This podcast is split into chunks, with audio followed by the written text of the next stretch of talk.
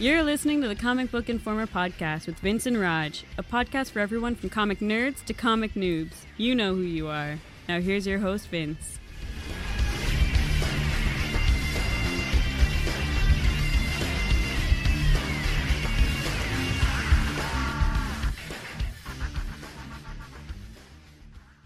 Hello, everybody, and welcome to issue 63 of the Comic Book Informer podcast. We are coming to you on a Thursday this week. I'm running a bit late, but yeah, so what? and it's 68. March.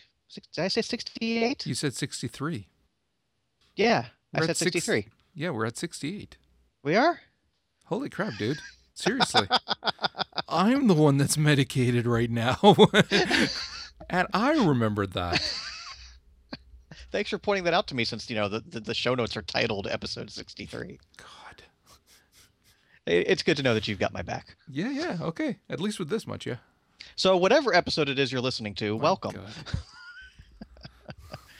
All right, this week we're talking about a comic that is actually kind of special to me, and not, not going to get into too much about that right now. It's called I Kill Giants. It came out in 2008, uh, written by Joe Kelly with art by J.M. Ken Niimura, and it's a young adult comic. And we've said this many times before how you can have a comic or a book or anything really that is suitable for a younger audience, even intended for a younger audience, but still appeals to everyone. And I know that's something you're you're very passionate about, Raj. I don't think that this is a young adult novel or comic, to be honest. I don't think that you can classify it as such when you look at, at the importance of the story in how amazingly well written it is and the characterization and everything. I don't think that it's fair to limit it in scope at all, at all, at all. I, I think it was. Um, see, you're always saying you don't agree with me. Well, here, here you go. this makes up for all these other ones. Um, it was brilliant. It was absolutely brilliant, and I I know that there are some young adults who would be able to appreciate the scope of it. Um, though I know that as they have more experience in their lives, they will be able to read more between the lines that's there. So again, I I don't know if it was initially like marketed as young adult, but I certainly wouldn't put it in that category. Uh, neither would I, but again, it's And that's not saying things anything- are these days. Yeah, and that's not saying anything wrong about young adult writing either. Hell, I write young adult, so um, and I've great amount of respect for anybody who does. So it's not to say that there's anything wrong with that. It's just I don't I don't find that this classifies as that at all. In fact, some of it is point blank intended more for an adult audience than a young adult audience. But it, it's it's I, it still appeals to both audiences. Oh, yeah, Like, definitely, This is something I would not have any trouble giving to a a young teenager, even maybe you know, younger than that. So the comic itself, uh, first of all, it has a very unique art style, at least amongst what we're used to talking about here. It has a very uh, manga style to it, all black and white, uh, very expressive characters. So if you're into that whole style, Niimura just pulled it off flawlessly in this comic. Oh God, yeah. And if you like bunny ears, apparently. If you like bunny ears, you will love this. yeah all the character designs are just unique and it, it it works especially in a black and white comic we've seen so many comics that where you, what was it? I was just reading something the other day. I didn't even know that was supposed to be peter parker in the artwork. Right. but it, it, you pick out every character immediately even though there's no hair colors or outfits to distinguish them. Just well one of them has bunny ears. Okay that's a pretty big one. But it every character just has their own style, their own look, their own personality from the artwork alone. It also gives him a lot more freedom to be far more expressive, which is what you need for a story like this when you're looking at the main character and the the, the emotional turmoil that she's going through and how frantic she is at times and things like that and just point blank losing her shit um, i think that it's important to have a style that conveys that appropriately and a normal style we'll say i mean quote unquote normal style wouldn't allow you to go off the deep end as much as this does and it works it works so very well So the story itself uh, focuses around this teenage girl named Barbara Thorson. And Barbara is a very special girl in the fact that she is a giant killer. And she throughout the entire comic she keeps giving all these grandiose stories and all these facts about the giants and you know ways you could trap them the history behind them the different kinds of giants. And there were so many points throughout reading this comic where i didn't know where they were going if it was actually going to be a fantasy with actual giants or if it was more her fantasy that's being you know portrayed upon the world. And i think they straddled that line very well all the way up until the end. And i think that once again the art style helped reinforce that so that at any point you're not so deeply rooted in reality that you wouldn't expect that it actually is this fantasy world. And i think that that was needed so that you are throughout all of these issues guessing what's really happening here? And right to the the the climax at the end where you're it, it's such a rewarding experience. But again it the two work so well together for just that. Mm-hmm. so barbara herself she's very withdrawn. Uh, she's your typical stereotypical nerd type girl loves dungeons and dragons although i I've never seen anybody that aggressive with their tabletop gaming.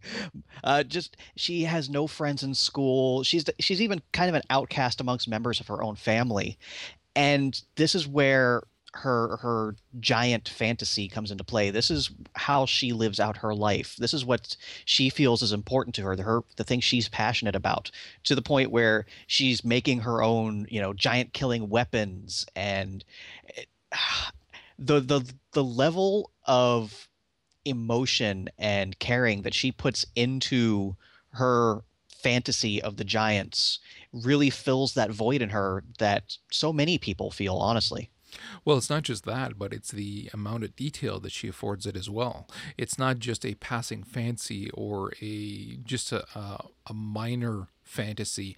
It is it is all encompassing for her. And so again, it it could have been written in such a way that that is said but not demonstrated. But instead it is demonstrated throughout and you are shown time and time again the level of detail and immersion that she has with this fantasy life this alter ego for herself. And so once again you're you're you're sucked in so much and it's not on a superficial level because there's so much given to you to absorb and there's so many facts that she gives you and so many different other things that it, it, it the level of immersion that you get is affords you that much more of an emotional bond with her as well so that as you progress through the story and you find out what actually is happening you are emotionally attached to this child. You do feel for her immensely, so it hits you that much harder. Mm-hmm. And throughout the story, there are several uh, supporting characters that really add to just everything going on. You have her older sister, who is essentially, you know, the head of the household, but doesn't know how to deal with Barb and you know the trouble she keeps getting herself into. Uh, there's Sophia, a new girl who wants to become friends with Barbara and goes along with all the, the giant killing stuff. There's Taylor, the school bully, who well is a one of the nastiest bullies I've seen in a while. And, then I also have the guidance counselor who is really trying to help Barbara out. And I love how they laid the breadcrumbs throughout the story of how there is something really bad in Barbara's life that she is pretty much blacking out and ignoring and that's one of the reasons why she puts so much detail into you know the giant stuff is if she fills her entire life with this then she can forget about the other stuff eh, with the way that between the guidance counselor and the sister and everything, it it was just fantastic. Yeah, it was like you're saying that breadcrumb. It's you you're finding out about her throughout the issues, and it's it starts off with still a bit of mystery when she is just talking to the guidance counselor and then you find out then you have the scene at home and you find out a little bit more and you find out that it's the sister that's taking care of them, which leads you to wonder, okay, what happened? And then there's the slip, the one slip about the father not being there for them. And then mm-hmm. there's there's a few such slips. And then it progresses from there. So you have this really nice story arc wherein the mystery is presented to you slowly not all in one chunk and revealed as you are caring more and more about her then you are getting more information about why she is the way she is. And by that point not only do you care about her, but you can understand, you can relate to this madness, and you can sympathize with the character to a great degree. Mm-hmm. And the story just begins to pick up pace. Uh, Taylor is constantly picking on Barb, and Barb, she's the type of person who will stand up for herself to a point, but she she also holds herself back because it, just the way she is. Like she she has absolutely no problem being loud and assertive, but she also doesn't want to physically involve herself that much until things reach that breaking point where Taylor invades her sanctuary and starts messing with all of her giant traps and everything. And then Barb just flat out loses it. It's, it's like the scene from a Christmas story where Ralphie starts beating the crap out of the, the bully kid there. And you get this big epic scene where she finally pulls out her warhammer. it's this tiny little thing she made herself. And and she even she is so I don't want to say deluded, but she's so invested in her own fantasy at this point that she can't realize exactly what's going on. Mm-hmm. And it just leads to this really depressing eh, era uh, not era but point in the comic where i was really worried about barb for a while there i don't think that i would say depressing i it was certainly emotionally moving mm-hmm. and and whatnot but I don't think it was depressing because even at the point where she's losing it, um, it's there's still an uplifting forward movement that even the giant is trying to help her kind of thing so that she can mm-hmm. understand what is happening and and it, in a manner of speaking come back to some form of reality and and tackle the real demons. I don't know how much we want to spoil here, so I'm trying to be very careful with. Yeah, I know. I'm I'm I'm uh, kind of struggling with it myself. Yeah, try struggling with it when you're up on meds. um, so, but no, it's it's done in such a way that it's again, it's very smooth the progression, and it's. I, am not going to lie. I was misty eyed mm-hmm. at certain points. Um, again, the lack of sleep for quite a few days here medicated. That might have something to do with it. But no, I was that invested that I'm like, holy crap, this is just phenomenal. But I didn't find it depressing, especially once she breaks through. Oh, yes. At that point, it's like, it's, it's, it could have gone the way of an after school special and been corny as all hell. And there's moments where it's, it borders on that, but it doesn't delve into it. It's still it's still off the wall. It's still a little dangerous, but it's better than what it was. Mm-hmm. I mean, it all culminates with this giant climactic fight scene where she finally, you know, regains her her her spirit and summons her warhammer and fights a giant titan in the middle of the ocean. It's and epic. that's a hammer. Okay, titan, yeah. freaking Thor pansy pants there could learn something. That's a hammer and just the the metaphors of everything the giant represents to Barb. Again, we we're purposefully being a bit obtuse here. Uh, I really recommend reading this yourself, but once Barb conquers the giants and conquers her own fears and reservations, it's a very very touching story. Yeah, it's again I I could talk about it a lot more in in far greater detail if we didn't want to spoil this. And and we can do that if you want but if we want to kind of leave it open because i think that a story like this um, very much like joe versus the bar joe the barbarian i think it's important to actually go into it not knowing everything. I mean there's a great deal of foreshadowing of course you're going to figure it out at some point but i think that in figuring it out yourself, you're better able to invest of yourself in the story and then better appreciate it. Mm-hmm. I, I, had initially read this a couple years ago because I love Joe Kelly as a writer. I'll read anything he writes in the comics. And I, I read it, I enjoyed it. I was like, man, that was really good. Put it away, forgot about it for a while. And then uh, when I was trying to plan the next couple episodes a while back, and I knew I wanted to get away from you know the, the modern stuff going on right now. A couple friends on Twitter were talking about this exact comic, and I was like, boom, that's what we're talking about after the Spider-Man stuff. That that's next on the list. And when I reread it a couple weeks ago, with changes that have happened to me in the intervening years, this became oh, yeah. such so more personal to me in in just that brief amount of time. It this comic will affect certain people more than it will others if you can put yourself into Barb's situations. So I for me this is this has become a deeply deeply personal story. It's again it for anybody who has experienced any kind of loss in their life or who has been around or experienced any kind of mental disorder of any kind where in again i don't want to say too much. It's it's mm-hmm. you'll better you'll be better able to appreciate this. It's it's just such a phenomenal story. And the thing is though is that when you break it down to its bare bones storyline plot outlines and and think about what it is it's nothing fancy but it doesn't have to be.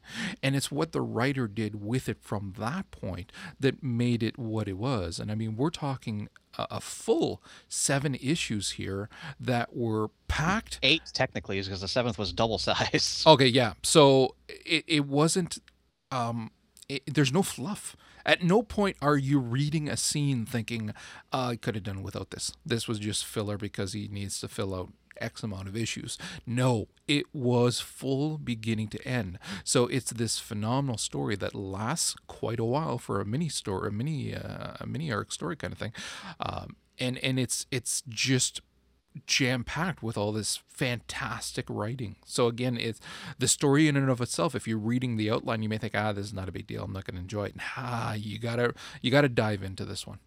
Mm-hmm. Just, I I really can't say too much more about it because yeah, probably uh, it has gone to from something that I felt was really good to possibly amongst my favorite comics ever. And it, upon rereading it recently. Oh, definitely. I, I would rank this sucker very high on on my list of personal favorites, and right near the top of recommended series that I would tell people. Listen, these are ones that you definitely have to read. This is now one of those. I I think that it should be mandatory reading. And I think that it should be mandatory reading for anybody who's going into writing comic books as well, so that they can appreciate the depth that they can put into comic books that it doesn't always have to be the same kind of stuff that it doesn't have to be fluff that it can be hard-hitting serious incredible emotional depths all of that i think that more people need to be able to appreciate what you can do with this genre yeah, absolutely.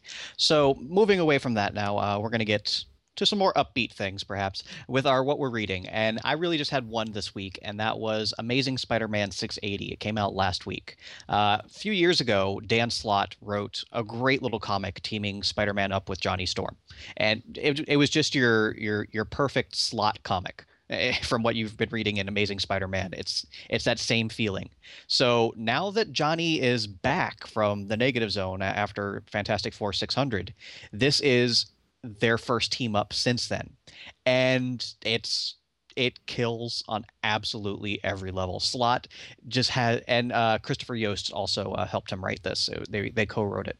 They just nailed it. I I 681 came out yesterday. I haven't had a chance to read it yet, but I can't wait to to to get more of an experience with these two characters together because it's nonstop fun. I haven't, and I haven't read it yet, but oh. I I can't wait to read it. Yes, it, it's it's just, it's this big grand like typical comic book adventure, you know, oh, we have to go into space and save the day, blah blah blah.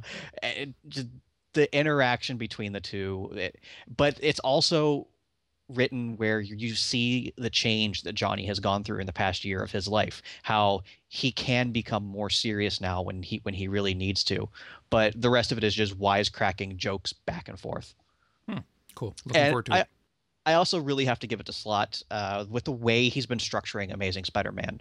Uh, for pretty much any comic, you get your stories in big six issue chunks, maybe four, maybe seven. You know, they'll mix it up every now and then. But Amazing Spider Man is probably the only comic I'm reading right now where you can pick up one or two issues and get an entire story. Yeah, sure, we just had Spider Island and we have the whole end of the world thing coming up later. But I love how he's peppering all these smaller self contained stories in between because that's something you don't see in comics anymore these days. Yeah. All right, anything you got for us this week?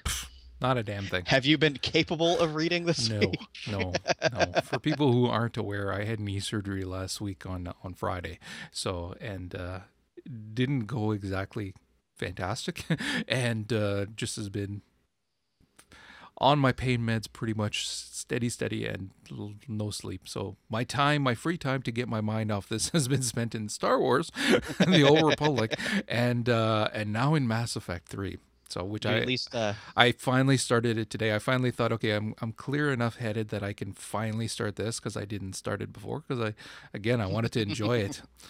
You're not gonna, you know, crack open a fine bottle of wine when you got a toothache, kind of thing. So you want to be in the right mindset. Did you at least catch the uh, last episode of Walking Dead? You know what? I still haven't watched that. Actually, I'm two episodes behind. Well, you could skip the first one, but I I I ha- honestly have no idea what to say about this show anymore. I'm hearing nothing but bad. So that's why we're in no rush. Yeah. All right, so we're going to wrap up this week with our new releases as usual. From Marvel, we have one we've been really been anticipating, Age of Apocalypse number 1, uh, based off uh, what we saw in what was it 19.1, the Uncanny X-Force I think it was. Yep. We talked about it several episodes back. Really looking forward to see what they're doing with that setting. Uh, as I mentioned before, also Amazing Spider-Man 681, Avengers Academy number 27, Defenders number 4, Fear Itself, The Fearless number 10, Hulk number 49, Ultimate Spider-Man number 8, Uncanny X-Men number 8, uh, Venom number 14, which is the finale of Circle of 4, which we'll be discussing next week, and Winter Soldier number 3. From DC, we have issue 7 for both Animal Man and Swamp Thing, as well as issue 6 of the Huntress miniseries. That is the last issue. Um, I read the first few, really enjoyed it. Haven't quite caught up with that. As well as the paperback edition of Flashpoint now. And rounding out the list from Boom Studios, we've got Irredeemable number 35, and from Image, Fatale number 3. So thank you for joining us for issue 68 of the Comic Book Informer podcast. Next week is 69, by the way. Maybe. I, I might mix it up again. You never know. I'm just saying. It's good to keep things fresh. Keep you on your toes. So, as always, you can find us at comicbookinformer.com or on Twitter at CBInformer, and we'll see everybody next week.